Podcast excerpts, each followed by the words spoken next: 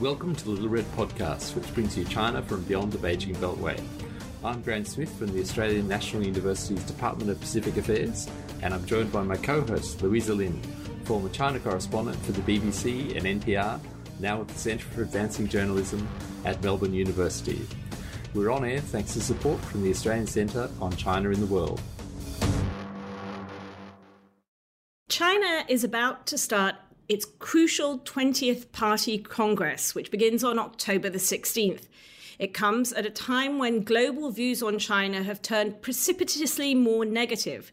That's according to Pew Research Center's recent study of advanced economies. This month, we're peering into the black box of China's Communist Party with two scholars of China who've used very different research methods to look at Xi Jinping's China. This month, we're delighted to be joined by the authors of two of the hottest new books about China. Firstly, welcome to Alex Joske, Senior Analyst at the Australian Strategic Policy Institute. He's just written a book called Spies and Lies How China's Greatest Covert Operations Fooled the World.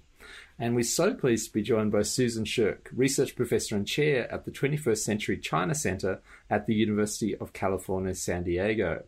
Her much awaited new book is Overreach How China Derailed Its Peaceful Rise. Susan, let's start with you. You argue that this overreach started not under Xi Jinping, but a decade earlier under Hu Jintao, when a party oligarchy started to gain power. Can you talk us through some of the factors behind the current overreach? Well, the current overreach under Xi Jinping is driven by a very different dynamic than the overreach that we saw in the Hu Wen era. But everybody's really focused on what's happening today and what could happen in the future if Xi Jinping is leader for life. So let's talk about uh, that dynamic. So, what we see is that in the Xi Jinping regime, this personalistic dictatorial regime, uh, there is a dynamic which generates policy decisions and actions which are actually harming China. They're harming China's economy. Uh, the economy is slowing down, and not just for secular demographic reasons, but because of Xi Jinping's own economic policies especially the crackdown on the private sector, and of course, the extreme zero COVID management. Then uh, internationally, there's a growing international backlash against the China threat. Well, why does China look more threatening? It's really uh, because Xi Jinping's foreign policies. And again, I want to emphasize that this does start before Xi Jinping, but we're just talking now about how it operates under Xi. In the first year or so of the Biden administration, for example, when there would have been an opportunity for China to stabilize relations with the United States. But in that first year, we see China picking fights with India over the border, a lot more military pressure on Japan and Taiwan, and of course, uh, against Australia, one of America's closest allies, really giving Australia a very hard time cutting off imports from Australia because of the asking Australian government calling for an international investigation of the origins of COVID. So there's a lot of examples of overreaching. Xinjiang in internment camps, the national security law uh, suddenly being foisted on Hong Kong uh, by Beijing, much to the surprise of many Hong Kong officials all of these fall into the category of overreach in that they have created more problems for China. So the dynamic of why it happens, which is the way it's not so much what is inside Xi Jinping's head, what are his ambitions, his biography or his personality. It's uh, what I argue is it's really how this personalistic dictatorial system operates inside the black box. So, uh, what we see is that from Xi Jinping carried out a massive anti corruption campaign, um, which was aimed in large part against potential rivals uh, to shore up his own position. And in fact, I call it a purge more than an anti corruption campaign. And it continues right up to the present day. So it's become kind of a permanent purge.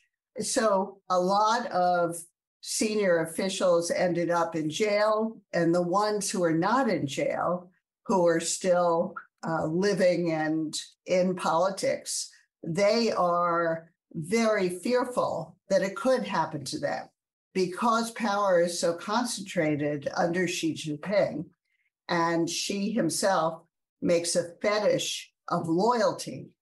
Uh, these subordinate officials competing with one another for promotion, uh, they feel they have to get out in front and show how avidly they are carrying out Xi Jinping's policies. So you get this bandwagon effect on Xi Jinping, uh, kind of over compliance with Xi's policies.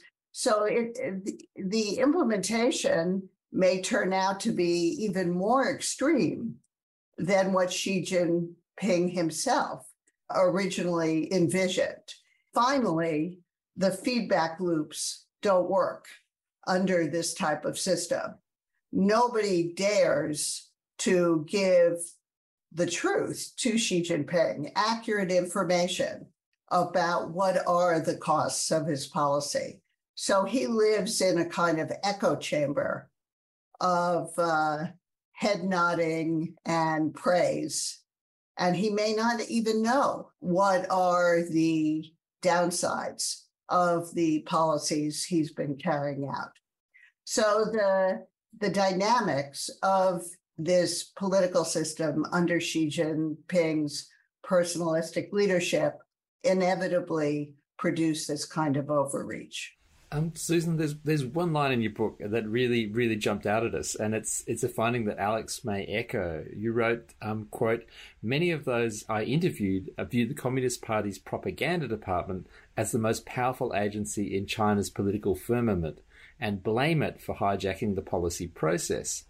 Now, this seems to go against a lot of conventional wisdom, which sees Chinese propaganda as not that effective. I mean, why do you think they see it as powerful? Well, what these people inside the system are saying is that the propaganda department or other agencies sometimes go off on their own with a kind of framework of what's going on or what the policy is. And the people actually in charge of the policy feel that they have been sidelined and that they've lost control over the communication of the policy. This happens in foreign policy, I, and a lot of those complaints come from the foreign ministry or other parts of the diplomatic bureaucracy because you know despite what we see today with wolf warrior diplomacy this very bellicose rhetoric threatening rhetoric that many chinese uh, diplomats foreign ministry people uh, articulate. And of course, it's quite telling that they do that because they believe that's what Xi Jinping wants them to do. This is a form of bandwagoning. Up until recently, Chinese diplomats didn't talk that way. And Chinese diplomats, the main goal was to improve China's relations with other countries, not to browbeat other foreign governments. And they sometimes would really object to the way the propaganda authorities would talk about their relations with those countries. They felt they kind of had lost control of, of the policy. And you see this especially in relationship to the United States or Japan, countries that are kind of the focal point of Chinese nationalism. I mean, Alex, in your book, you're really focusing on how China's Communist Party has operated in overseas influence operations, and in particular, the Ministry of State Security or MSS. How important do you think propaganda has been in these um, influence operations that you outline in, in, you know, really complex detail in, in your book? Would you agree with that assessment that uh, the propaganda department is, you know, actually a really powerful one? I think the propaganda department, you know, is a really important part of the Chinese Communist Party system. You know, the, the term propaganda is is loaded in English in ways that it isn't quite in Chinese. You know, in China, the propaganda system isn't just about you know, putting out misleading information. It's about information, ideology, ideas, education, and so on. So it just covers a lot more than the, the term connotes to a lot of people. But I think the really special thing is uh, in the early 2000s, the emergence of this concept of peaceful rise, you know, the emergence of Zheng Bijian as a speaker on, on foreign policy issues. And he was coming out essentially of the propaganda system. You know, he'd worked there uh, since I think the 1960s or even 1950s. Uh, one of his last jobs inside the Communist Party was as the senior deputy head of the propaganda department. Uh, so he's someone who is really at the core, uh, in many ways, of China's propaganda system and comes out with a key uh, sort of slogan or a key formulation for Chinese foreign policy, which is this idea of China's peaceful rise. And what I've done in my book is I've tried to really show how the MSS, this this Chinese intelligence agency, permeates a lot of other external work. Um, but because it's covert inherently, because a lot of its activities are clandestine, it's been overlooked in a lot of histories. It's been overlooked in a lot of analysis of the Chinese Communist Party's power. So a lot of things that I looked at in the past as united front work, you know, efforts to influence and co-opt people outside the party within China and overseas, or propaganda work. When I started digging into these activities, you know, trying to piece together identities, front organizations, covert operations, I was finding that a lot of this activity designed to manipulate, to influence the West was actually being led behind the scenes by agents of the MSS. And that's the case with Peaceful Rise and Zheng Bijian, where the very think tank uh, that he used to propose this theory called China Reform Forum had actually been set up a couple years earlier uh, by undercover officers of the MSS. And as Zheng Bijian traveled overseas to promote this idea of China's peaceful rise, he was invariably accompanied by undercover MSS officers, you know, fluent in English, fluent in the foreign policy of the United States, but experts in particular, not in stealing technology, not in penetrating foreign governments, but in what I call influence operations. One major success, um, you argue, is this elite capture uh, of making powerful allies who help spread China's narrative overseas to rehabilitate its image.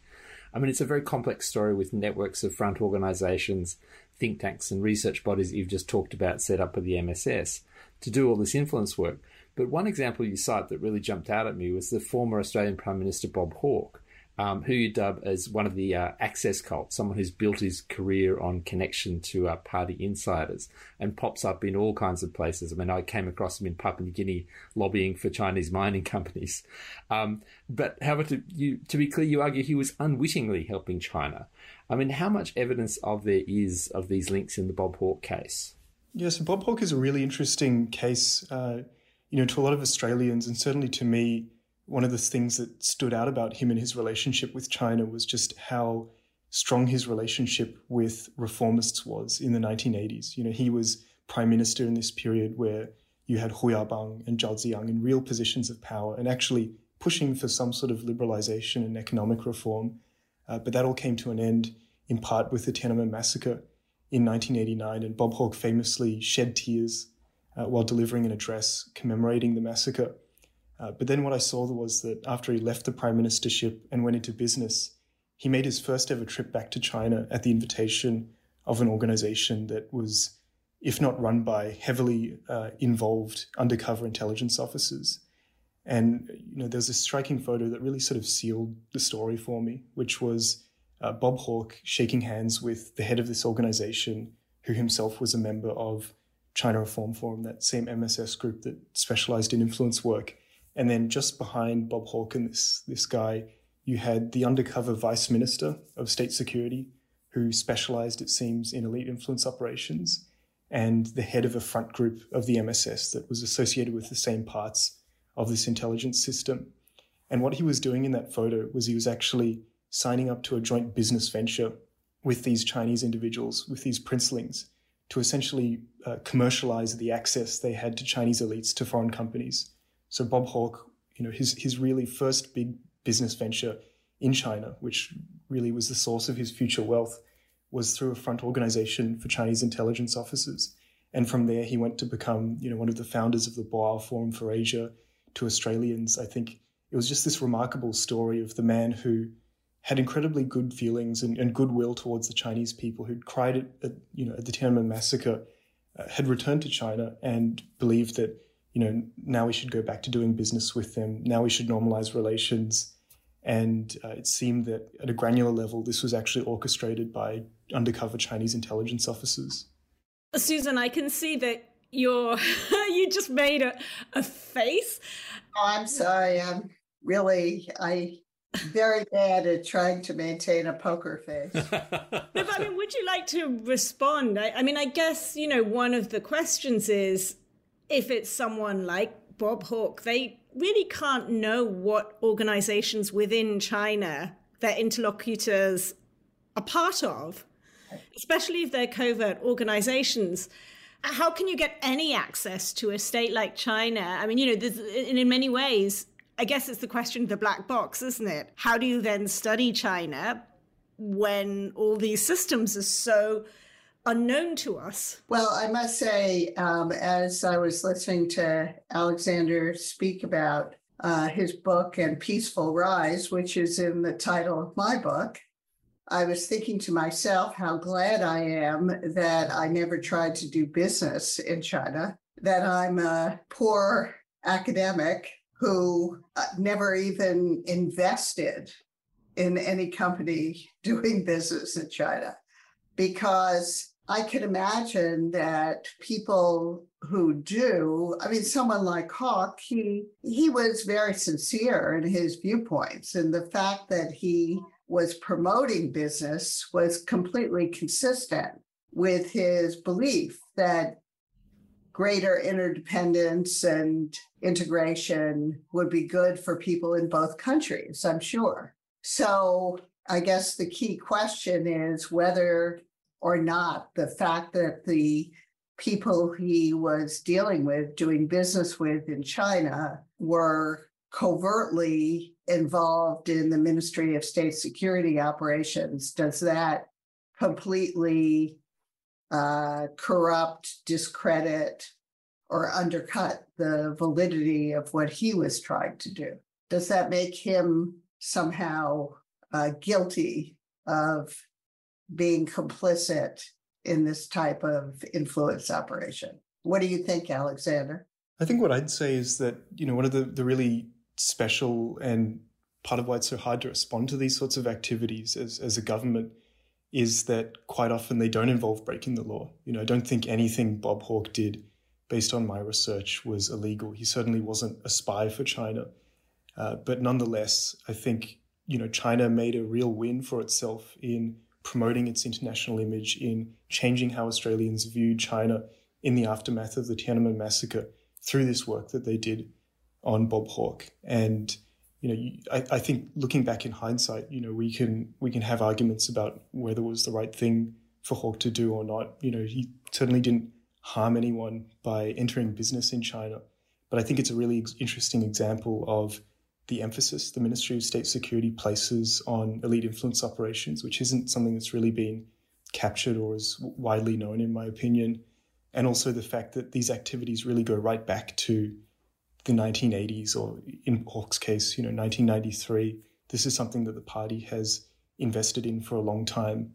And I think with some degree of boldness that's quite remarkable, you know, actually having an undercover MSS officer, not just anybody, but a vice minister of state security directly engaging with Bob Hawke in, in the 1980s. This is the same vice minister who directly engaged with George Soros as they were infiltrating his foundation inside China. Um, so you had these extremely bold and sort of quite confident intelligence officers who were happy to deal directly with foreigners and and mediate in some ways their access to China. And I think that's one of the the tricky parts of it. You know, there are so many parts of the Chinese Communist Party. There are so many different people and and ideas within it. Um, so I think that part of the problem of the MSS getting involved in these sorts of activities was how it was able to shape the understanding of China that people like Bob Hawke had by giving them selective access, by giving them opportunities, and by giving better access or platforms or encouragement to people who had views that they wanted to promote internationally. I want to come back to this issue of the peaceful rise because that's the central tenet of your book, Alex. That this whole concept of China's peaceful rise was basically a concoction uh, by the Ministry of State Security. What evidence is there for that? I mean, you could argue that these influence operations are just, you know, it's another type of amplification of government policy. You know, how can we judge how sincere this policy was? Yeah, I think I think there are a number of ways to tackle tackle that. So one is simply um, looking at the actual formulation of peaceful rise, and in my opinion, it wasn't really a policy statement. I think Robert Suettinger in his his analysis of it did a really good uh, explanation of this. That it's it's it's essentially sort of a propaganda formula. You know, Zheng Bijian, this guy who who who came up with the concept, was not from the foreign policy system. You know, he was from the propaganda system. His expertise was in analyzing Chinese history. You know, writing the historical resolution under Deng Xiaoping in 1981. Uh, and and if you read the way he actually presented his theory of peaceful rise, it was really a way of analyzing China's past. And I think there was a sense looking at the future in the way he was writing about it that's contingent, that it was contingent on uh, accommodating policies from the United States, that it was designed to encourage the United States to bring China into the world stage as a responsible stakeholder. But to me, I really thought that the sincerity of that was undermined by just how deeply involved MSS officers were in promoting peaceful rise and the way that they worked around it. So they weren't just sort of hanging around with Zheng Bijian and um, kind of accompanying him for defensive purposes. They were going to foreign embassies undercover, uh, and you can see this in WikiLeaks cables, undercover MSS officers, and these are sort of, you know, in some ways the, the, the hardcore of the party, this vanguard within the vanguard. You know, some of the most dedicated believers in communism within the Chinese Communist Party, uh, going into the U.S. embassy undercover as scholars and talking about how they believed democracy was inevitable in China, uh, that they believed the the purge of Zhao Ziyang in 1989 was, you know, a very sad thing, and they felt bad for him, and they thought this would be reversed in due course, uh, and going into the Australian embassy and saying very similar things, and then at the same time as they were talking about the need to engage with openness with foreign countries, they were trying to blackmail foreign scholars. I interviewed one person who was the subject of an attempted honeypot by the very same officers who would accompany Zheng Bijian overseas, you know, give these talks about peaceful rise, uh, and talk about the need for openness and transparency in engagement. But I think the bottom line is you don't task intelligence officers to tell the truth to, to foreign countries in some ways, especially not these officers who's who came from a part of the MSS, the 12th Bureau, that specialized in elite influence operations. Uh, you know, these are the same officers of the MSS. In fact, the very same officers who handled Katrina Leung, a double agent, you know, working for the FBI and the MSS at the same time. Um, so I think that the very role of the MSS in these activities just undermines the sincerity of peaceful rise as a concept. Well, if I may jump in, you know, certainly my experience going way back to the 80s and 90s in the foreign ministry and including people like Chen Shih-chung, very senior diplomats, uh, close to probably the most influential diplomat of the post-Mao era. The goal of trying to gain status and respect and influence for China in a manner that reassured other countries about its intent that even as it grew more powerful, its intentions were not malign. It was definitely an important part of the policy. You know, it wasn't just some an afterthought coming after a more provocative, aggressive policy. It was really woven into the policy, uh, especially the regional diplomacy with China's neighbors. You know, people like Wang Yi, Fu Ying, these were the people who were kind of the architects of this very successful, uh, what I call a policy of reassurance and restraint up until about 2007 8. So the policy was being carried out, it was being acted upon. It wasn't just a slogan or something that operatives, intelligence operatives tried to pitch to foreigners. I think I actually I actually agree with that, and it's it's sort of an interesting contrast in some ways in in how we view things. So, I guess the the, the difference then that in the way that I look at it is that I do think that they did want to convince the West that they were following this policy of, of peaceful rise. But the difference in how I view it is that I thought, my, my opinion is that at the same time, they were preparing for a later stage where they would abandon this policy.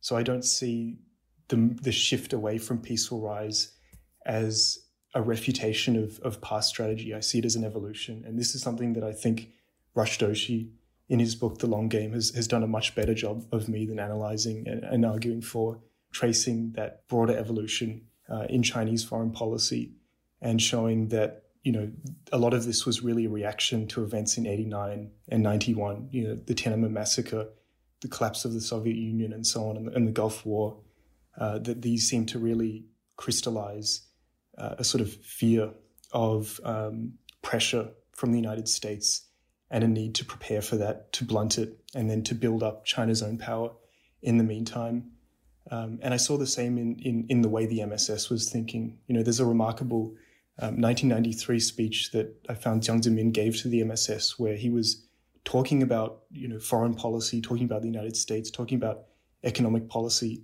in ways that to me just sounded exactly like Xi Jinping today. You know, warning of color revolution, saying that, you know, foreign countries like the United States have, have never given up their intention of trying to undermine our system and turn us into a democracy and and, and split our country, you know, divide Taiwan from China. So I really think it was only natural in this sort of setting uh, where the MSS was believing that, you know, foreign forces had been behind the Tiananmen massacre, that the United States was trying to undermine China, that they would pursue such a policy of convincing the United States that China wasn't a threat and, and, and waiting until what I see is now this period where China feels it has the confidence and, and the, the development, the military power, uh, the diplomatic ties to actually pursue a more aggressive policy.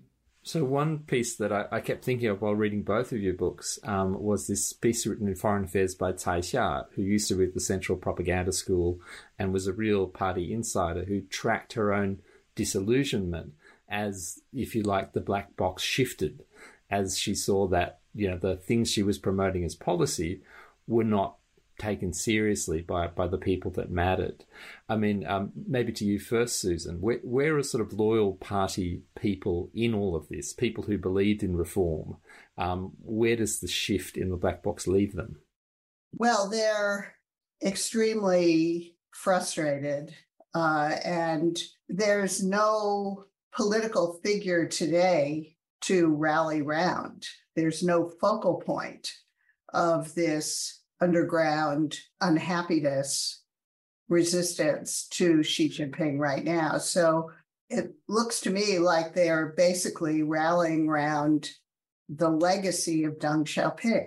That's where their loyalty lies. They believe that Deng was sincere. I mean, he wasn't perfect, right? That he had its limitations, many of which uh, we're living with today under Xi Jinping. But he saw clearly how the overconcentration of authority under Mao led to arbitrary decisions which were had tragic consequences for China, like the Great Leap Forward and the Cultural Revolution. So his introduction of term limits, retirement age, regular, predictable, peaceful turnover of power at the top, all of these things were aimed at preventing another Mao from emerging. And yet today we see a figure like another Mao. So, one of the puzzles that my book addresses is why was it so easy for Xi Jinping to restore a centralized personalistic regime. And, you know, uh, I basically say that Deng Xiaoping didn't take demaoization far enough and uh, that he was never willing to allow institutions outside the party to really develop autonomous authority, like the National People's Congress, the legislature, or the court system. And so leaving all the checks and balances inside the party was really inadequate. Alex, do you have any thoughts on the Cai Xia question? I mean, you used a very different set of um, methods to, to do your research, um, but I know you have quite an extensive network um, within China. One friend explained to me I'm, I'm so confident in China's rise now. You know, I feel like we're now in a position to challenge the West. You know, we we really like a lot of the things Xi Jinping is doing, and I think people, at least in the general population, a lot of people really are huge supporters of the anti-corruption crackdown, and that was one of the earliest things that that Xi Jinping did, and that's that's something that is is is quite you know defining uh, about Xi Jinping to a lot of Chinese people. You know, certainly people in the foreign policy establishment in China have a lot of different views on these things, but I think Xi Jinping has been incredibly good at winning popular support. And going back to this question of propaganda, he's been especially good, I think, at controlling the propaganda system and keeping a dictatorship over propaganda in a way that past leaders really haven't. You know, totally restricting freedom of the press, and not just freedom of the press, but keeping it out of the control of others inside the party and in that way really turning it into a fantastic vehicle for self-promotion and thereby strengthening his ability to to move away from this model of having any other voices within the party. I mean, when I read your book, Alex, I was just so struck by the fact that so many familiar names, people who I would have gone to or I've spoken to many times as a journalist, and you have traced their links with the Ministry of State Security or organizations that you have identified as fronts for MSS activity. And, you know, some of them, like the China Reform Forum, are seen as authoritative. I mean, how would you then interpret um, that? I mean, if we are going to these people for interviews and quoting them, are we all playing a part in disseminating Chinese disinformation, or should we just discount those links? Because otherwise, how can we possibly understand China? Yeah, it's it's a it's a terrible problem, right? I think I think it's really important to keep talking to these people, but at the same time, I think it's just important, just as important to be mindful of their position within the party to the extent that we're able to. But the sad thing is that you know, when we're talking about people who might be assets of an intelligence agency, you're probably not going to be able to know that. But, you know, I think one of the ways that it, it, it really matters is this question of whether it's actually affected how they engage with foreigners and what they've said to foreigners. And I don't think it means that, you know, every Chinese foreign policy scholar is lying to their foreign friends, but I don't think we can pretend that it's irrelevant. I think, you know, one of the theories I have is that seeing so many of these Chinese reformists, you know, genuine Chinese reformists like Fan Gang or foreign policy thinkers in China who are quite moderate or uh, sympathetic to the West, like Wang Jisi, seeing incredibly close ties between them and the MSS going back decades. And again, this particular part of the MSS that specializes in influence operations, uh, it seems that, you know, the freedom that these scholars have had to express more you know, liberal or reformist ideas is probably owed in part to the relationships that they have built with intelligence agencies. And I think that begs the question of, you know, whether they've done something in return. And that might not be signing up to some giant conspiracy, but it might be as simple as, you know, they're reporting back on all their dealings with foreigners. They're recommending people to intelligence officers as recruits. I could see people like Wang Jisi accompanying undercover MSS officers on trips abroad, where those MSS officers were using those activities as uh, opportunities to rendezvous and recruit clandestine assets.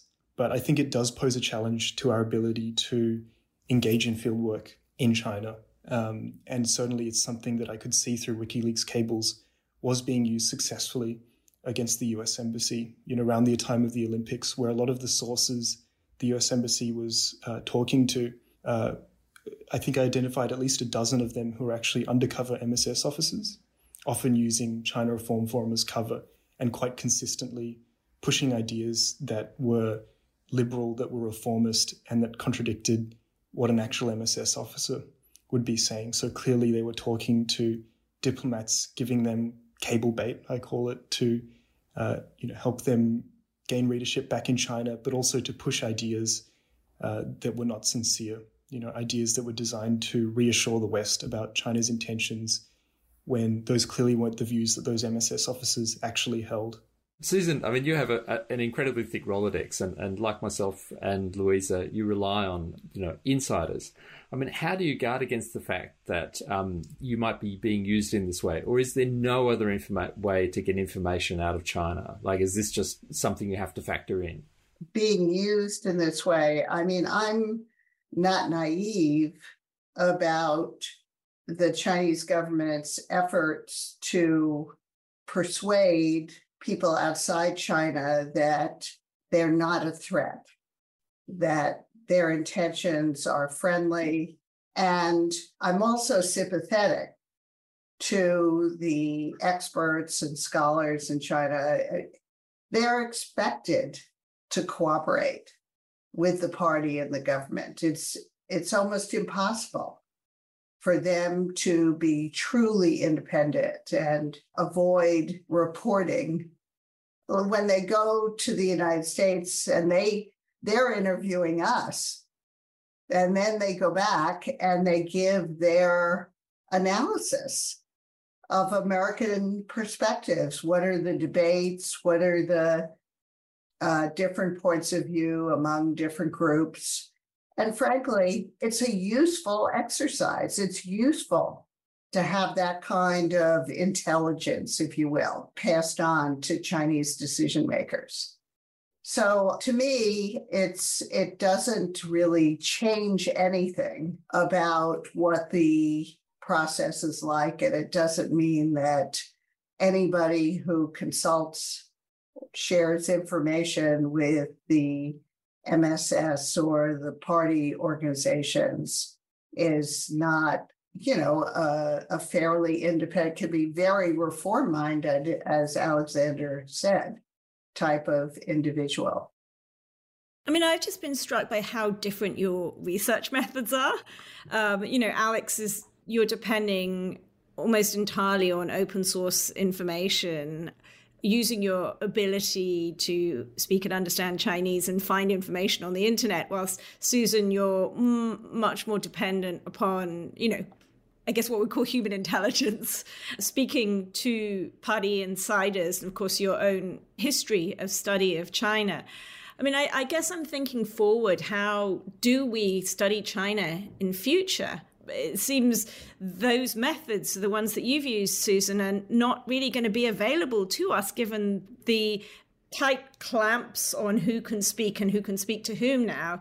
As you've actually just explained, Alex, there are real difficulties when you're solely, you know, looking at open source information. How do we now navigate that in future? We're hoping that zero COVID eventually ends and more of us will be able to travel to China. And then it will really become how staunchly anti Western, anti foreign the authorities remain and whether or not there's any stabilization of China's relations with Europe, uh, the United States, and other countries. And, you know, if you look at this period of really Cold War type relationship between China and the United States, say, it's actually quite recent, very recent. We're really only talking about a very few years, basically six years. And so the first four years of the Trump administration, where Trump policy, I think it's fair to say, contributed to the uh, the more hostile relationship. Um, even though Trump himself, you know, I don't think really cared that much about policy issues other than the trade deficit. But still, at the end of his administration, and I talk about this in my book when talking about the downward spiral of US China relations, after the midterm, and then he saw that his chances of winning reelection were really touch and go, he gave the green light to all parts of his administration to confront China on every continent in every domain. And then the Biden administration, as I said, the Chinese side didn't really take advantage of the opportunity that our peaceful turnover of power uh, permits. And the Biden administration also had their own domestic constraints uh, related to these big uh, legislative initiatives that they wanted to undertake, and they ended up framing them in the context of competing with China.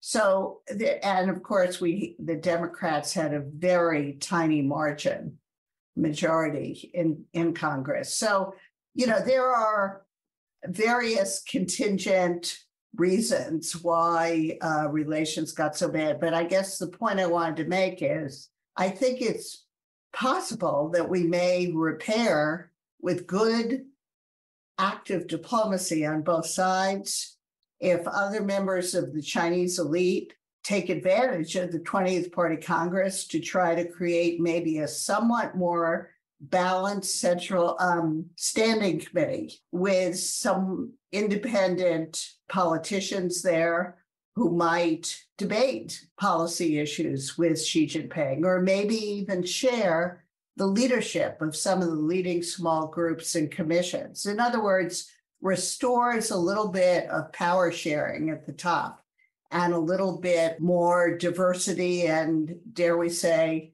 more pragmatism in China's policy process that maybe, and on the US side, we get, you know, some good old fashioned diplomacy.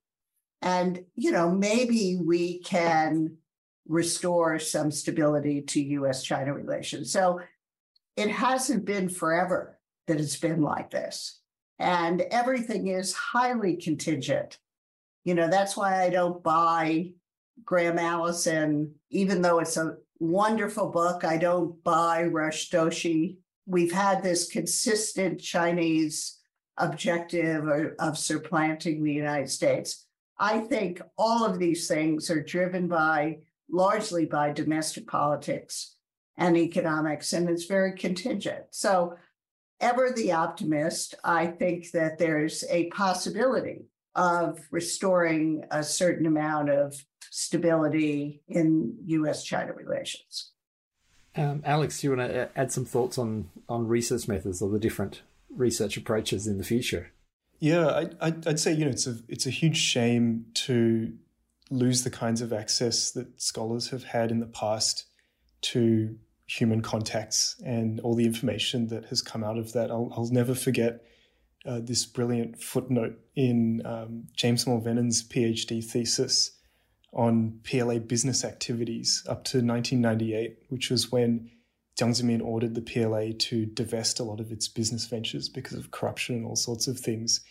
And he noted in his thesis that uh, the PLA nightclub at the Workers' Stadium in Beijing was still very active despite this. And the footnote said, you know, author observations, May 1998, something like that. So the days of frequenting PLA nightclubs for field worker are over. And it, you know, really will uh, be a shame to lose that. But I also see incredible opportunities from open source research and the internet that are slowly getting taken up by scholars. You know, Adrian Zenz is is a really outstanding example of the kinds of incredible insights that you can get from careful, methodical uh, source that is kind of creative uh, but rigorous in in gathering information on the Chinese Communist Party and, ex- in, and its activities.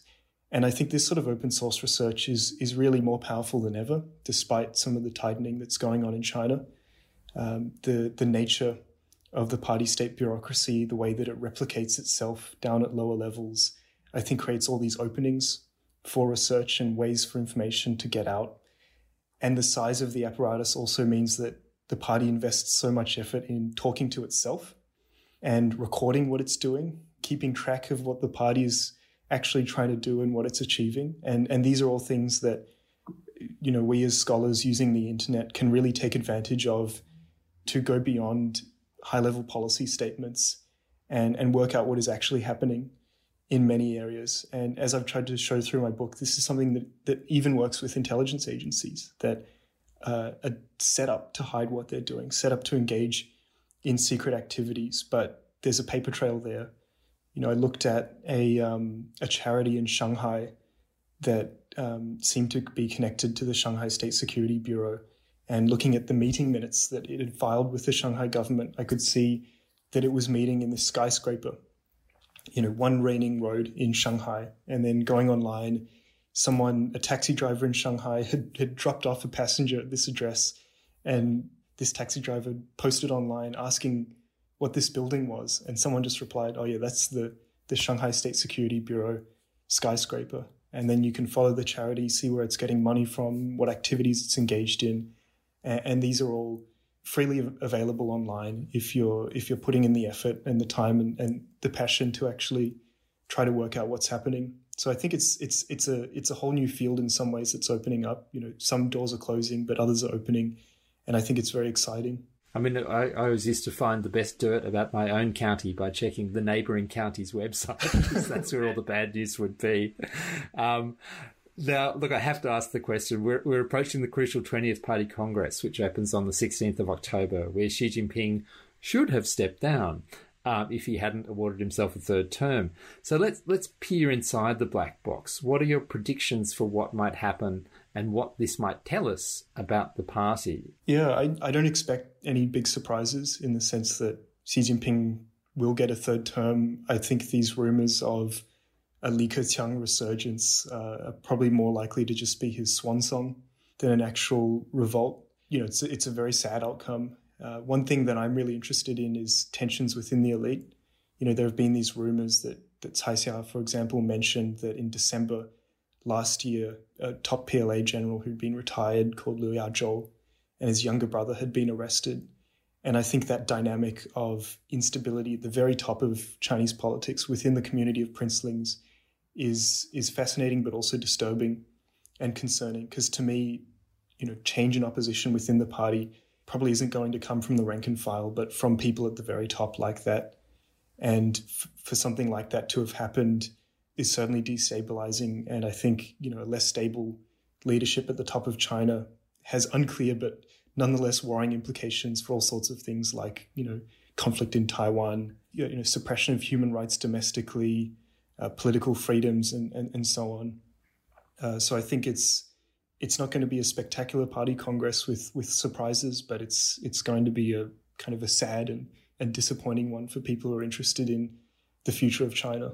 We at 21st Century China Center at UC San Diego, we did a little policy brief on uh, what to expect after the party congress with my colleagues including Victor Shih and Barry Naughton and Tai-Ming Cheung. And um, Victor, especially, of course, is kind of the leading expert on factional politics in the Chinese political elite.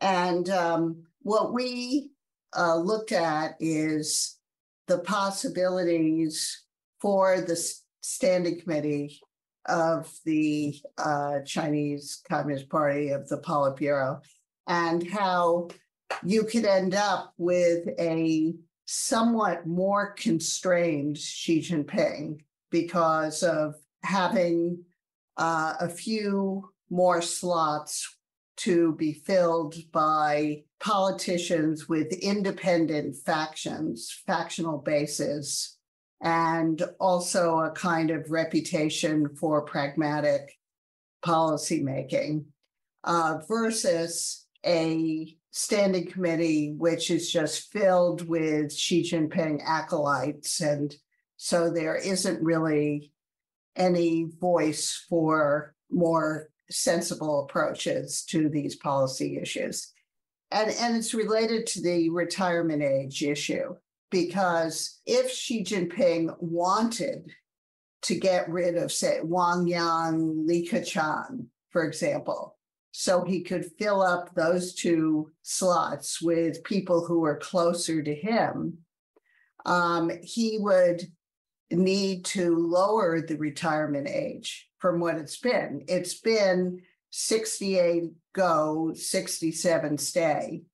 To get rid of those two individuals, he would have to go to 67 goes, 66 stay.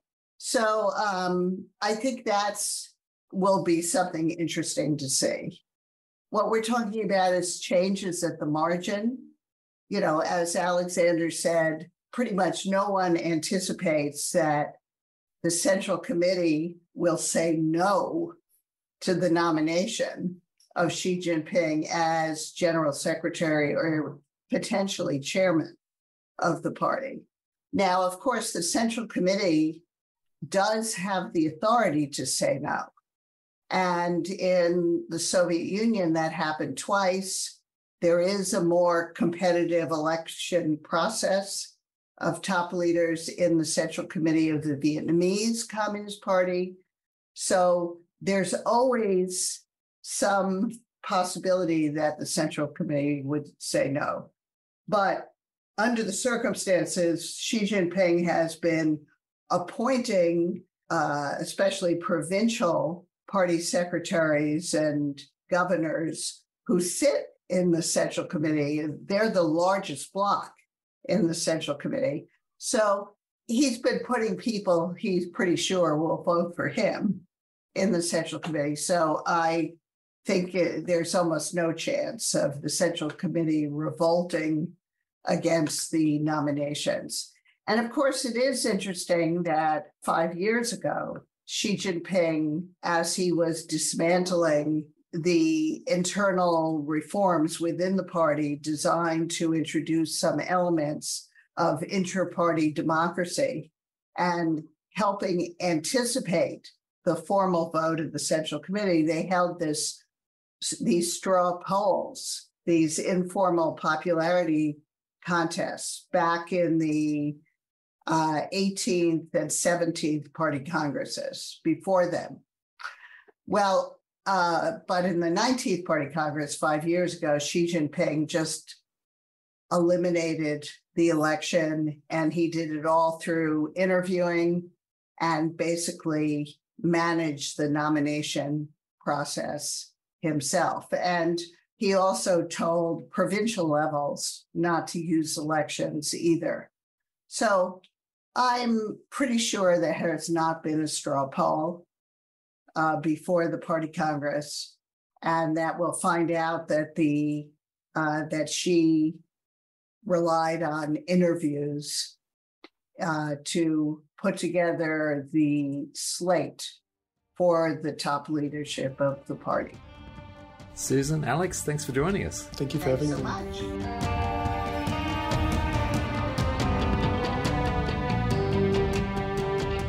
You've been listening to the Little Red Podcast, bringing you China from beyond the Beijing Beltway.